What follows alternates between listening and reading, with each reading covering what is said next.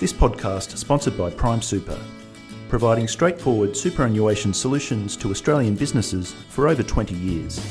Go to primesuper.com.au to see what we can do for you. Joining me now to, the, to discuss this is distinguished Professor Patsy Yates, who's the chair of the ACN's End of Life Care Policy chapter. Patsy, thanks for joining us. Thank you.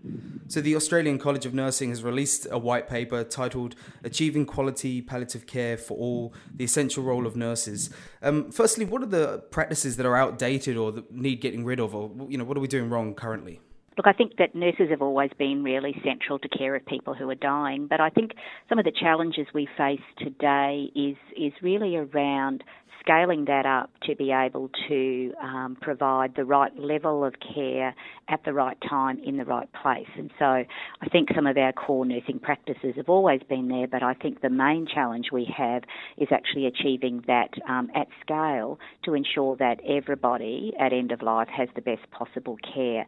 And I think that means sort of being able to provide that person centred, individualised care.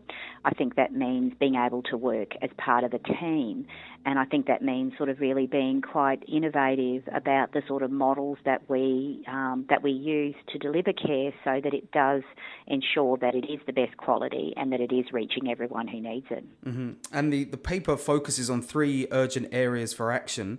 Um, and so, action one kind of is looking at the funding models that um, allow nurses, dedicated nurses in rural and regional areas.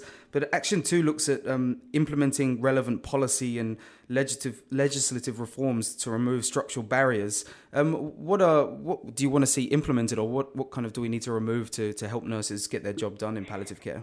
Look, I think at the organisational level, there's some very practical sort of things in terms of actually um, sort of even like referral pathways, for example. So sometimes, you know, there's barriers in terms of, you know, if a person um, needs um, palliative care, um, there's sometimes sort of referral processes that actually sort of get in the way to maybe even sort of referring to a nurse, you know, directly to be able to do, you know, that initial assessment as part of a team. So I think, you know, sort of referral pathways at the organisation level is one sort of example of, of where there's where there can be blocks, you know, um, unnecessary blocks to getting um, care, which is often times, you know, sort of pretty when it's needed. It's it's often sort of needed um, immediately. It's a sort of care that can't wait.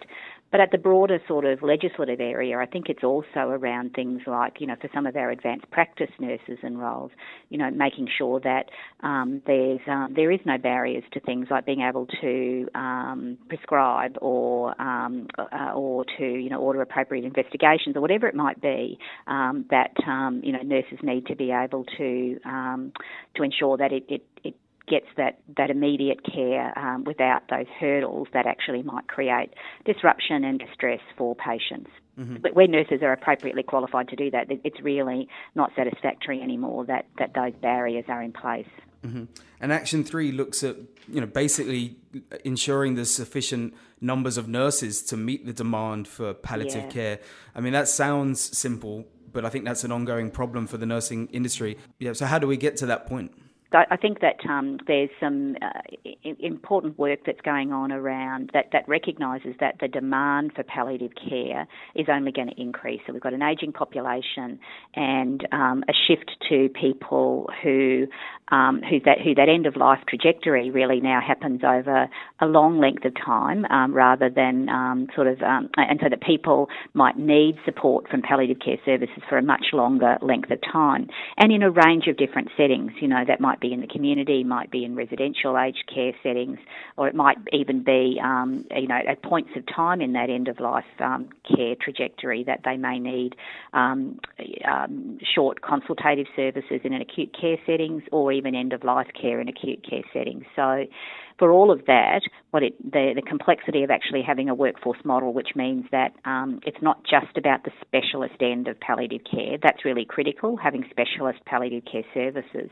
But the workforce model also really assumes that we've got all healthcare providers, um, you know, whether they be nurses working in aged care or nurses working in an acute care setting, to recognise that they need um, um, some sort of palliative care skills, even though they might not be specialist, to be able to um, provide that sort of support and work as part of a team, working as part of consulting with specialist palliative care providers. So, with the growing demand, with the complexity of ensuring that this is not just um, the domain of a specialist service, this is actually a whole of workforce sort of um, issue that we're facing. Um, there really needs to be both attention to some uh, modelling to know what numbers we need, but also um, some really good research to understand and, and associated training programs to understand what's the level of capability that everyone needs to have across the workforce. You mentioned numbers there. Does a number come to mind, or is there a percentage that you see that we need to bump the nursing workforce up by to meet this demand? You know, it's interesting. I don't think that anyone really has any um, su- uh, good sufficient data on that. You know, I think that's one of the challenges we face is that, um, particularly in um, specialist areas in in um, the nursing workforce, there isn't necessarily good data to sort of know how that's going to match um, the demand for the future. So I don't really know that, um, but I think it's really important that we actually do um, get better data so that um, you know we, we, can resource and plan for the future. Mm-hmm. Kylie Ward, when talking about this paper, used the phrase nurse-led models of care. Can you yep. unpack that a little bit?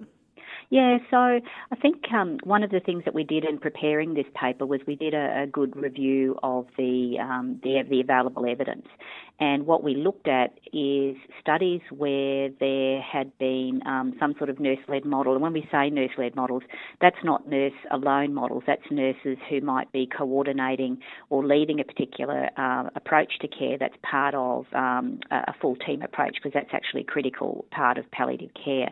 So it, it's examples of, and when we looked at the research and we looked at what was involved with that, we actually saw that nurses might be have a critical role in that early stage of um, um, uh, understanding that people might um, need um, end of life care. So particularly around beginning those um, um, early education around what might be an advanced care planning about what might uh, what a person's choices might be. That nurses can play a critical role in that early uh, phase of transitioning people to understand what their um, what their choices and, and, wishes may be in the future, but also uh, examples and there's plenty of examples in the literature of where nurses are um, the sort of the um, delivering uh, services, clinical services, which really focus on maybe symptom management or patient education, and thirdly, um, a really important area which is really around coordination and navigation of the range of services that someone might need. So, so when we looked at the literature, there was really good studies which showed that when we've got appropriately qualified nurses who are delivering those sorts of interventions, that um, that there can be improvements in patient outcomes in terms of um, quality of life, symptoms, etc. Um, so, you know, we, we sort of identified that based on the evidence, it was really important that these sorts of models are supported and resourced um, even further as part of a broader development of palliative care services. The nurse is, actually plays a pretty fundamental and pivotal role in achieving good outcomes.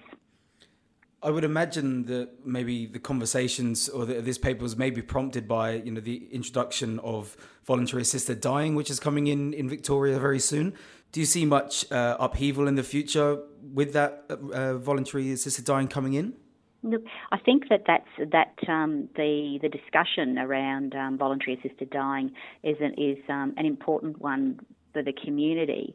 Um, I think this paper was really sort of recognising that um, that palliative care, it, you know, it's, it's, we can't even sort of really, I think, have conversations around things like voluntary assisted dying if we haven't really even got good palliative care services in place in the first instance. So, fundamental to good end of life care is having um, good palliative care services. And so this paper was really driven from that point of view that actually that's sort of something we've got to get right in our community um, uh, so that everyone has access and, and, gets and has the best quality um, of life as possible.